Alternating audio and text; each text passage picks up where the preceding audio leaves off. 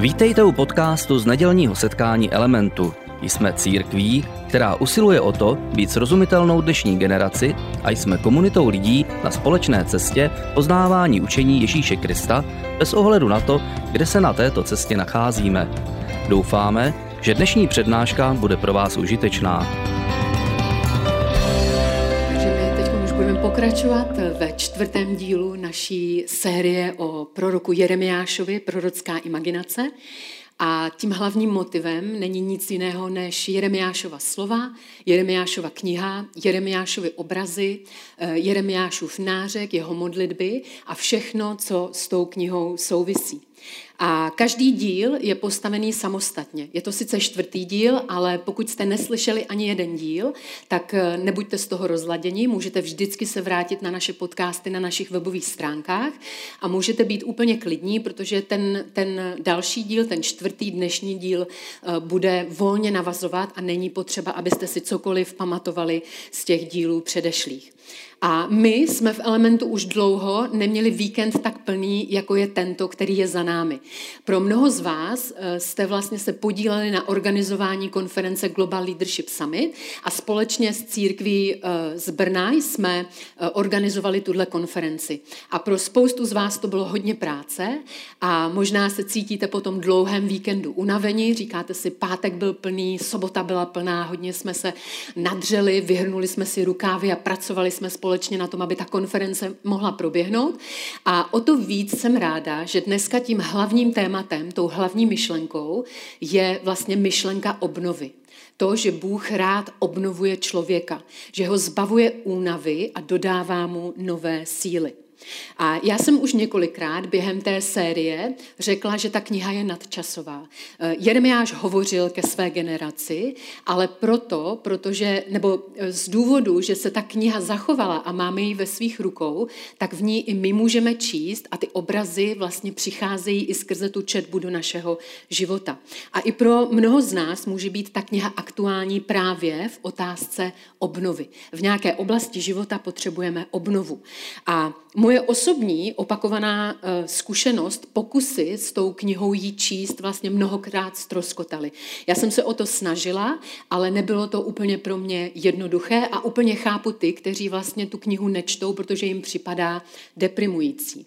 A když bereme obecně ruku do Bible, tak častokrát, aniž bychom si to uvědomovali, tak ji čteme na výkon. Proč tomu tak je? Protože v mnoha oblastech našeho života jsme vedeni k výkonu a je to v pořádku. My potřebujeme eh, vykazovat nějaký výkon, ale pokud se podíváme do duchovního života a například do čtení Bible, tak číst na výkon není úplně nejlepší nápad. A já jsem vlastně ve svém křesťanském životě si tu knihu chtěla prostě očkrtnout jako přečtenou v Bibli. Já jsem si říkala, já ji přečtu, ona je sice dlouhá, je těžká, eh, nechápu ji, ale přečtu ji. A samozřejmě jsem si přála, abych ji mohla porozumět. A místo toho se mi obvykle stalo, že jsem jí nedočetla. Obvykle toho se stalo, že jsem jí nerozuměla a vlastně vůbec jsem nevěděla, jak ji mám uchopit a připadalo mi to a bylo to opravdu pro mě takový krutý, že jsem si říkala, jako Bible, dopis od Boha a já mám pocit u téhle té knihy, že se mě vůbec nezajímá, že, že mě vůbec jako se netýká. Ne, že by mě nezajímala, ale že se mě netýká. A vlastně takové to moje první oslovení dneska je, že pokud čteš Bibli a cítíš u toho nějakou vinu, tak to může znamenat, že Bibli čteš na výkon, že si zdál nějaké předsevzetí, ve kterém selháváš a které se ti nedaří a ty vlastně odklává, odkládáš Bibli proto, protože to je takové čtení na nějaký výkon. A já bych tě chtěla povzbudit, aby si četl Bibli i jinak než na výkon. Taky se může stát, že pokud čteš Bibli a cítíš se divně, že ji nerozumíš, tak ti úplně rozumím, protože je těžké číst nějaký text, kterém, ve kterém nemáte prostě žádné porozumění. A možná by bylo dobrým nápadem, abyste se rozhlédli v církvi a možná si dali kafe s někým, u koho vidíte, že vlastně v Bibli už se nějak vyzná, čtejí, má z ní užitek a možná tenhle ten člověk vám může dát nějaké dobré dobré rady, dobré typy. A dokonce pokud dneska nemáš ani Bibli, možná si přišel do církve a vůbec Bibli nemáš a neznáš ji, tak bych tě chtěla poprosit o to, aby si dneska neodcházel z tohohle setkání, ale aby se zastavil v, v předsálí u infostolu a aby si zdarma Bibli u nás vzal, protože Bible je úžasná a podivuhodná kniha. A já jsem vlastně v tom čtení, v tom posledním pokusu, nebo nevím, jestli byl poslední, ale v tom, v tom posledním pokusu, který jsem udělala, tak jsem si uvědomila některé věci při tom čtení. Uvědomila jsem si, že u takové knihy, jako je Jeremiáš, u tak obtížné, možná není dobré číst jenom, jakoby, abych se seznámila s obsahem, jenom takové to povrchní čtení. Možná to není úplně ten nejlepší nápad. Eh, protože v tu chvíli se pro mě Jeremiáš z toho povrchního prvního pohledu zdá skutečně jako deprimující biblická kniha. Také jsem si uvědomila, že u knihy Jeremiáš vlastně není cílem informace. Jo? Častokrát čteme text a jdeme po těch informacích, jdeme po nějakém výkonu. Ale u knihy Jeremiáš mnohem víc než o informace jde o transformaci, o něco, co ta kniha může udělat v našem životě. A já jsem vlastně začala tu knihu číst trošku jinak než na výkon a začala jsem odkládat to povrchní čtení a začala jsem, přestala jsem si všímat tomu, že ne všemu rozumím a postupně jsem ji četla. A uvědomila jsem si, že můžu tu knihu číst s takovými jednoduchými osobními otázkami. Můžu se ptát, v čem mě třeba ta kniha chce ovlivnit. Nemusím rozumět všemu, co v ní čtu, ale v čem mě ta kniha chce ovlivnit. Eh, můžu se ptát, na jakou cestu mě ta kniha chce vyslat, jaký pohyb chce udělat v mém životě. Můžu si dávat takové základní otázky při tom čtení, eh, můžu, říct, můžu se ptát, v čem konkrétně může ta kniha formovat můj vztah s Bohem. A najednou tady vidíte, že máme naději, že i přesto, že možná nerozumíme všem těm obrazům, tak tam můžeme mít konkrétní témata, které mají nějak spojitost s naší vírou tady a teď. A s těmito otázkami jsem tady průběžně pročítala Jeremiáše skoro tři roky. A samozřejmě četla jsem jiné knihy, četla jsem jak Bibli, tak i jiné knihy, ale tu knihu jsem pročítala, listovala jsem v ní, vracela jsem se do ní a někdy to bylo jedno slovo, které jsem v sobě nosila a o kterém jsem přemýšlela. Někdy to byl jenom jeden verš, někdy to bylo jenom část kapitoly a vždycky, když to bylo obtížné, tak jsem si řekla, tak se zastavím a budu pokračovat prostě po nějaké pauze. Takže tu knihu jsem pročítala zhruba tři roky. A je paradoxem, že ta kniha se pro mě stala vlastně cestou v obnov, k obnově v takovém těžkém životním období, do kterého jsem se dostala, a že k Bohu mě přiblížila paradoxně kniha, která je celá odpadnutí od Boha. Takže já jsem se ve svém křesťanském životě vlastně dostala do momentu, kdy depresivní kniha ve mně vzbuzovala naději a kniha, které jsem nerozuměla, se začala stávat osobní a najednou jsem začala se dozvídat velmi osobní informace o Bohu v knize, která je celá o tom, jak člověk odpadává od Boha. Takže přineslo to spoustu paradoxů. A také jsem si uvědomila a, a vlastně naučila jsem se jednu věc, že když čtu Bibli a něčemu nerozumím, tak to jenom tak lehce nepřeskakuju, ale začínám ve své modlitbě, ve svém modlitebním životě prosit Ducha Svatého, aby mi tu knihu nějak otevřel, aby doprovodil to slovo do, mý, do mých eh, vlastně životních situací, nebo aby doprovodil to slovo do mého srdce. Takže tu, to čtení Jeremiáše pro mě také častokrát znamenalo takovou aktivitu v modlitebním životě, že jsem úplně jednoduše Boha požádala o to, aby Duch Svatý doprovodil nějakým způsobem to slovo do mého života. A dnes se podíváme společně do 12. kapitoly a budeme se věnovat obrazu běžících koní. To video úvodní, tam jste viděli ty koně divoké na té pláni a přesně přesně o tom bude ten čtvrtý díl. A Jeremiáš si ve 12. kapitole stěžuje Bohu. Stěžuje si ohromně Bohu. Když tu kapitolu otevřete, tak vidíte prostě proroka, který je, je jako emocionálně hodně rozitřený a stěžuje si. A kdybychom tu stížnost parafrázovali a zjednodušili do úplně jednoduché věty, tak bych mohla říct, že Jeremiáš říká toto. Jeremiáš říká Bohu, je těžké se dívat Bože na zlo. Je těžké se dívat na zlo. Je těžké, Bože, se dívat na bezpráví. Je těžké se dívat na něčí bolest. Je těžké se dívat na něčí nepoučitelnost, když někdo prostě trvá na svém navzdory následkům. Je těžké se dívat na lidskou hloupost. Je těžké se dívat na násilí, na smrt, na zoufalství, na chudobu.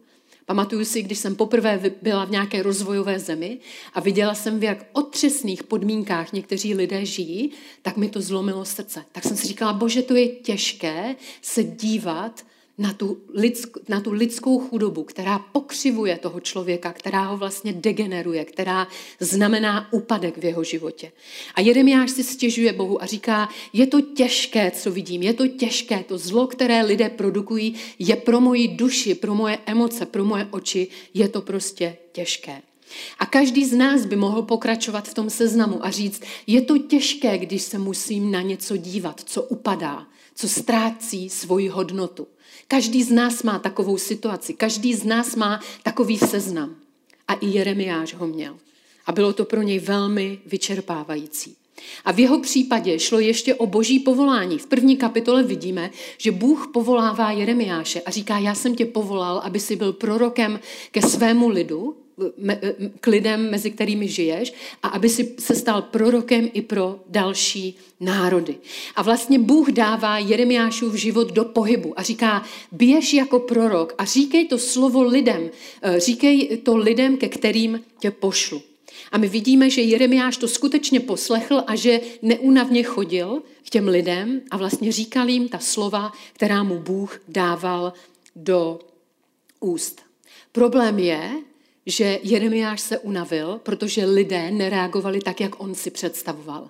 Jeremiáš se nesmírně unavil. A nejenom fyzicky, ale i psychicky, duševně, duchovně, prostě byl unaveným, zdeptaným prorokem. A Jeremiáš asi neznal Alberta Schweitzera, což je teolog křesťanský a, a misionář, který neúnavně pracoval v Eh, v Africe a který říkal něco o tom, když se člověk snaží v životě ukazovat dobrý směr. Albert Schweitz říkal, kdo se odhodlá konat dobro, nesmí očekávat, že mu lidé budou odklízet kameny z cesty, nýbrž musí být připraven, že mu jich naopak hodně navalí. Jen ta síla, která se takovými odpory vnitřně očišťuje a posiluje, může je opravdu přemoci. A Jeremiáš vlastně v tom jeho příběhu vidí lidi, kteří nespolupracují a toho ohromně unavuje. Lidi, kteří mu stěžují jeho život, kteří mu stěžují jeho poslání, ke kterému ho povolal Bůh. A ve 12. kapitole slyšíme Jeremiášova, vidíme vlastně to Jeremiášovo stěžování a on Bohu říká, jak dlouho ještě se mám dívat na to zlo, které lidé páchají.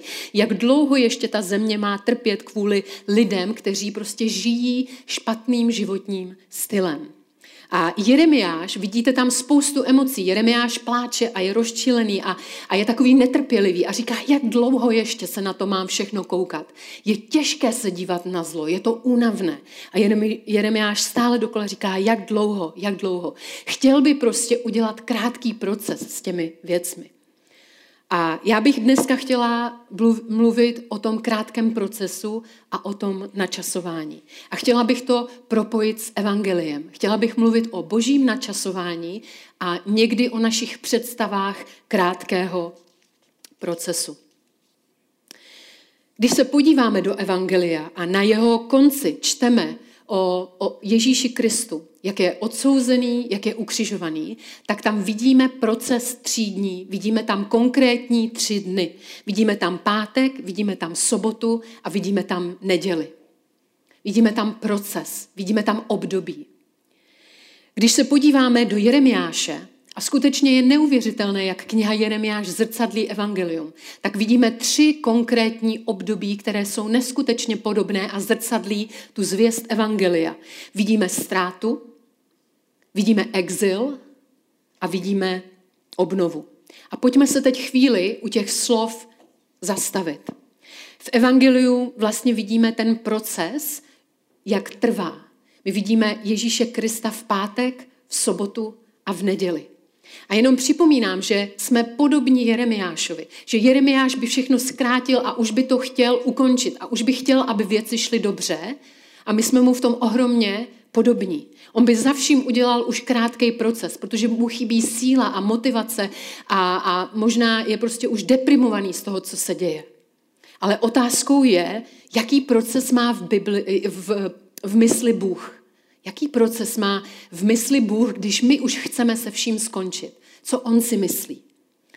A proces v Evangeliu vidíme, že začíná tím dnem ztráty, pátkem. Vidíme Ježíše Krista, jak je ukřižovaný a lidé chodí okolo toho kříže a pokračují, eh, pokřikují na něj a říkají, skrať to. Jsi boží syn, tak, tak sestup z kříže, zachraň se a skrať to utrpení, skrať to zlo. Vidíme ten den, ten den ztráty. Vidíme božího syna, jak umírá. A křesťanská zpráva není o přežití pátku. Ježíš Kristus zemře, je konec, je uložen do hrobu. Není to o přežití pátku. Tu ztrátu Ježíš nepřežívá, ale on vlastně v ní umírá. Ale my víme, že Kristus, že ten pátek není všechno v jeho příběhu. A najednou se dostáváme do toho druhého období, do soboty, do dne, kdy se prohlubuje náš zmatek a beznaděj a nejistota, do dne, kdy učedníci pláčou a kdy, kde si říkají, my jsme ztratili v pátek Krista, a v sobotu to vypadá, že se vůbec nic neděje. V sobotu, v sobotu to vypadá, že Bůh neexistuje. Tady vidíme zase úplně jiné načasování, než bychom si představovali. Ale my víme, že v Evangeliu sobota není konec. My víme, že Evangelium se posouvá do neděle, do dne, kdy je, kdy je vlastně ukončen ten zmatek a do příběhu se znovu vrací naděje a my čteme o tom, že Ježíš Kristus se ukazuje svým učedníkům a přináší vlastně zvěst o jeho osobní obnově, o tom, že se vrátil jako vzkříšený pán. Takže neděle není konec. Boží proces v Jeremiášově je velmi podobný. Když to jenom rychle projdu tím směrem Evangelia, tak vidíme národ, který naprosto všechno ztrácí pro svoji neposlušnost. Jeremiáš pláče a vidíme, že pláče nad chrámem, který ztrácí, nad městem, které ztrácí, nad domovem, pláče a vidí trosky a zmar a marnost a smrt a vidíme to období té ztráty. Ale Bůh i v tomto období o lidech nepřestává hovořit jako o zatoulaných dětech, o dětech. A on se přirovnává k otci. A Jeremiáš vlastně pláče a ví, že čím déle utíkáme z místa, kde je Bůh, tím méně jsme schopni slyšet jeho hlas.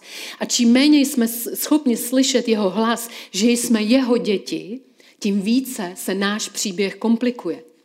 A naopak nás stáhnou jiné hlasy a táhnou nás do cizí země. A i u Jeremiáše vidíme to období exilu v cizí zemi. Vidíme, jak je to nesnesitelné dlouhé období v životě Jeremiášova národa.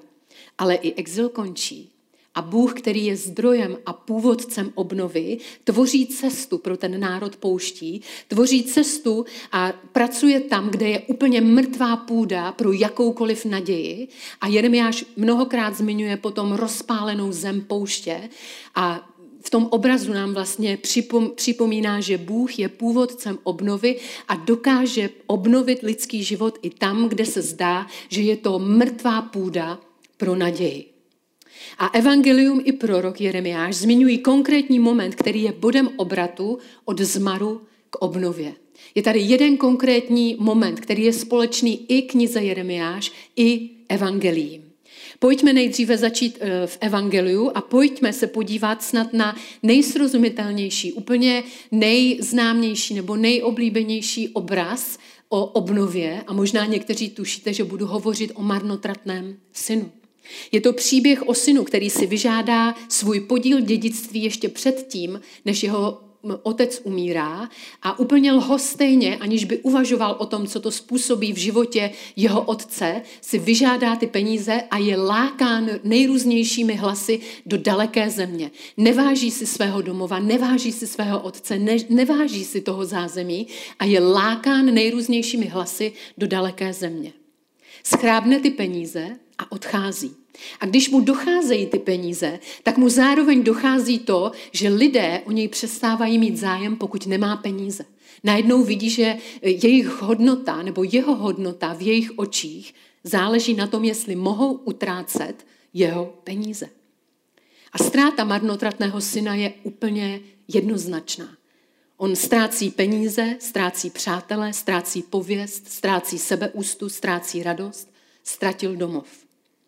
A navzdory tomu všemu se objevuje Bůh znovu v tom příběhu a ten otec v tom příběhu neustále uchovává svého ztraceného syna jako syna.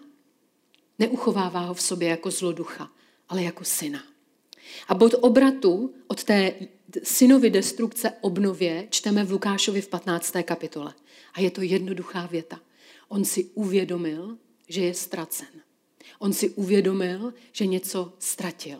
Pokaždé v životě, když si uvědomíme, když připustíme, že jsme se ztratili, že nám něco chybí, tak to je úžasný moment pro to, aby jsme mohli zažít nějakou obnovu. A u marnotratného syna se nejedná o žádnou vypočítavost, není to žádná zkratka, není to takové to papánek vyřeší všechno, co jsem si nadrobil, ale my vidíme hlubokou reflexi a lítost v tom, co se stalo v jeho životě. A v Lukášovi v 15. kapitole jsou zaznamenána tato slova. Nakonec ten marnotratný syn přišel k sobě a řekl si, kolik nádeníků má u mého otce jídla na zbyt a já tu umírám hlady. Vstanu, půjdu k otci a řeknu mu, otče, zhřešil jsem proti nebi i proti tobě. Už si nezasloužím být považován za tvého syna, udělej mě jedním ze svých nádeníků.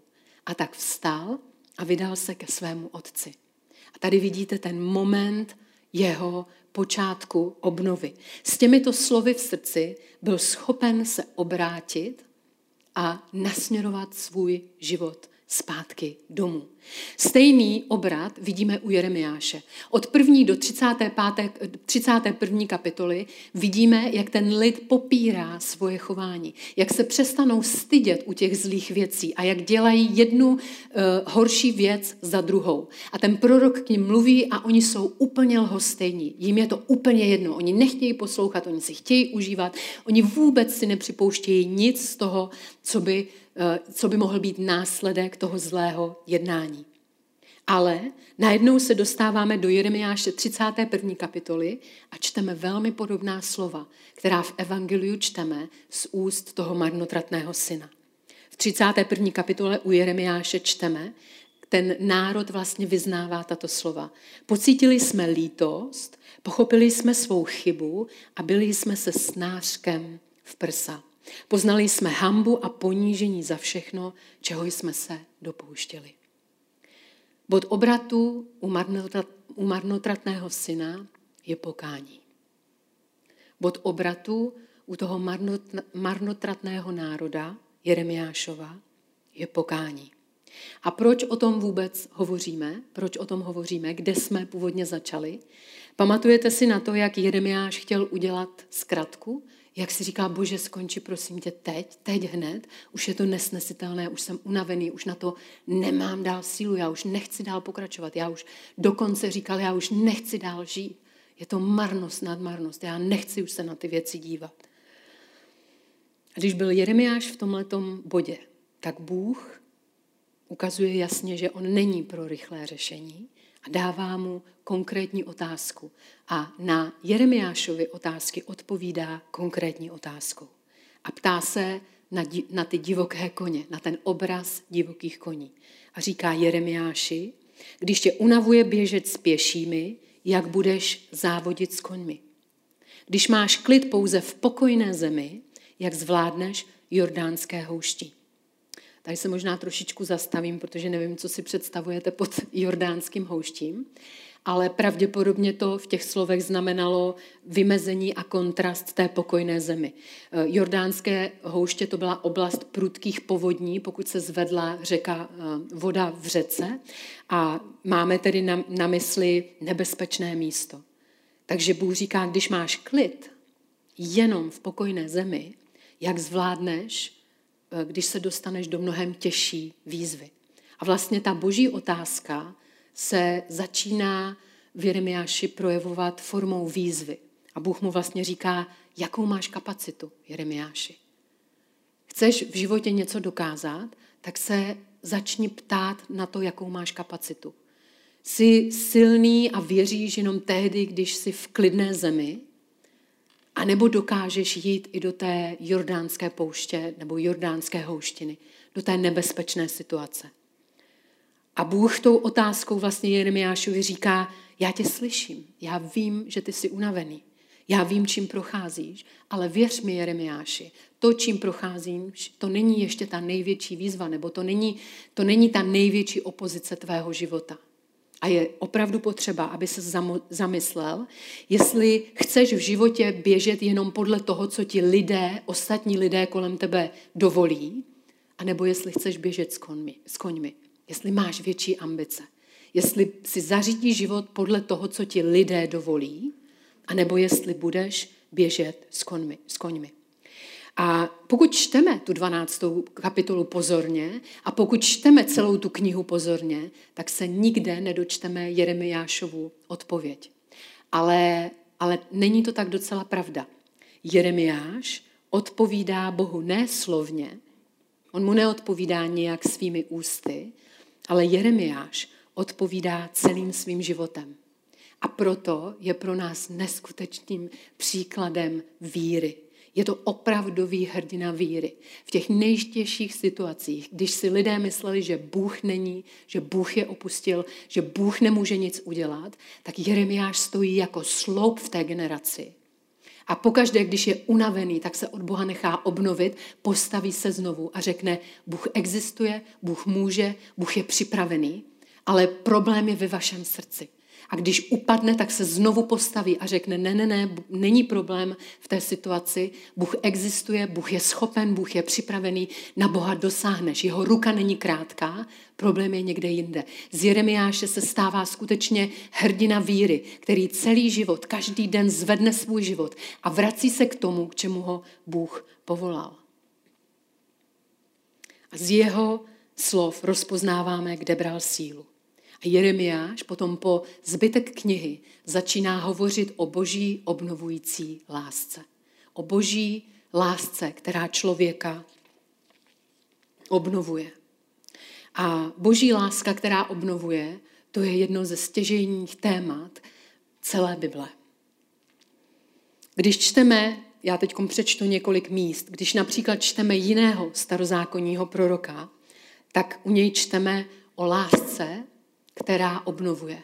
A není to jenom cit, ale je to síla, která vede k obnově. Sofoniáš ve třetí kapitole své knihy říká, hospodin tvůj Bůh je v prostřed tebe, hrdina, jenž tě zachrání.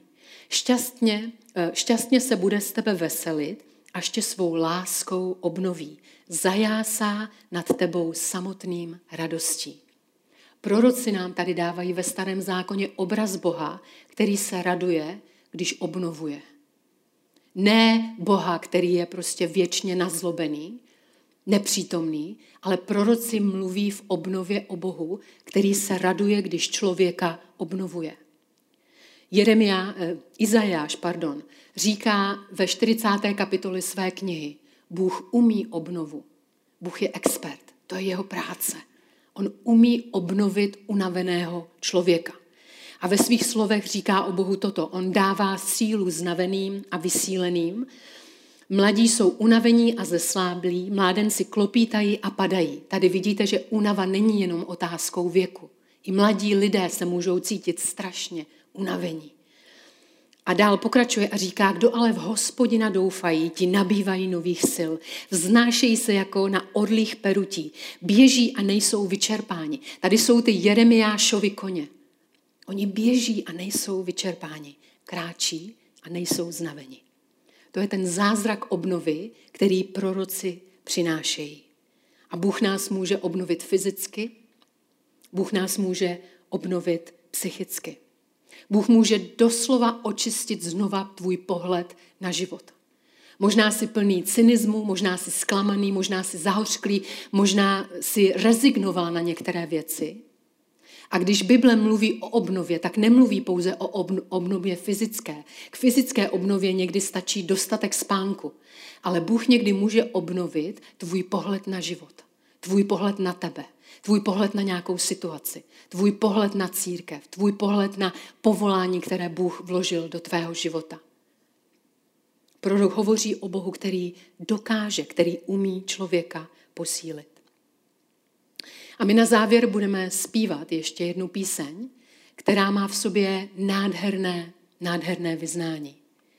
A já bych chtěla říct takové prohlášení, o které, vlastně, které jsem se naučila v knize Jeremiáš. To, jak budu blízko Bohu, je skutečně mé rozhodnutí. A nemluvím tady o nějakém pocitu boží přítomnosti, ale mluvím o tom, o té Jeremiášově reakci na otázku, zda chce běžet s koňmi, anebo se chce nechat uh, udundat, unavit životními maličkostmi, nějakými triviálnostmi. A my vidíme, že Jeremiáš se jednoznačně odmítl nechat umořit hloupostmi že se jednoznačně odmítl nechat umořit maličkostmi v životě. A řekl Bohu ne slovy, ale celým životem. Každý den se proto rozhodoval. Řekl Bohu, Bohu, já chci běžet pro ten větší cíl. Já chci běžet v jeho případě pro to povolání proroka. Já chci ve svém životě něco dokázat. A Jeremiáš se vracel k tomu obrazu z prvního dílu, toho mandloňového květu. A Jeremiáš se rozhodl, že si bude připomínat to, že po každé zimě přijde jaro. Že vykvete ten květ, že ta obnova, když čekáme na hospodina, tak přijde. A život s Bohem skutečně znamená úsilí, znamená běh, znamená službu, znamená naplnění nějakého našeho potenciálu, který Bůh do nás vkládá. A s tím přichází přirozeně únava. My se nemusíme bát únavy, je to normální být unavený. Ale je potřeba, aby jsme v, těch, v té své únavě věděli, kde je zdroj naší obnovy. A právě proto, že někdy nám chybí síla a motivace a jsme malomyslní nebo se zatouláme v tom svém, na té své životní cestě, tak právě proto je potřeba, aby jsme věděli, kde je náš zdroj. A Jeremiáš velmi často hovoří o tom, že zdrojem obnovy je boží milosrdná láska, která se projevuje k nám. A apoštol Pavel to věděl a když hovořil v Novém zákoně k církvi, tak se modlil těmito slovy. On říkal, kéž pán vede naše srdce k boží lásce. Kéž Bůh vede naše srdce k boží lásce a ke Kristově vytrvalosti. A my budeme v té písni zpívat za chviličku, že Bůh je pánem světa, kde všechno skvétá, kde je obnova. A mojí modlitbou skutečně je, aby pokud následuješ Ježíše, aby si měl přístup do toho světa, kde všechno skvétá. Aby si zažil, aby si měl zkušenost s boží láskou, která obnovuje která je víc než jenom ten pocit boží přítomnosti v našem životě, který se může měnit pod tíhou těch okolností. Ale aby si věděl, že kdykoliv Bůh projeví svoji lásku, tak tím projevuje milosedenství a obnovu ve tvém životě. A nikdy se nenechme odradit tou sobotou, tou prolukou, tím zmatkem, kdy si někdy říkáme, v téhle situaci nevidím, kde je Bůh. Nikdy se tím nenechme odradit, protože víme, že křesťanská víra končí v neděli, že končí tím zmrtvých stáním, tou obnovou. A příští týden už přestaneme hovořit o obrazech a ještě se společně vrátíme k Jeremiášovi. Ale dnešní poselství je skutečně o obnově. Bůh umí obnovit člověka a chce, aby si byl součástí jeho světa, kde všechno zkvétá.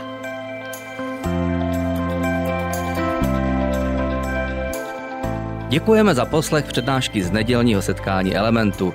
Budeme rádi, když nás navštívíte také naživo, a to každou neděli od 10 hodin ráno v kině Biocentrál v Hradci Králové. Být na místě přináší větší zážitek, výbornou hudbu a přátelskou atmosféru.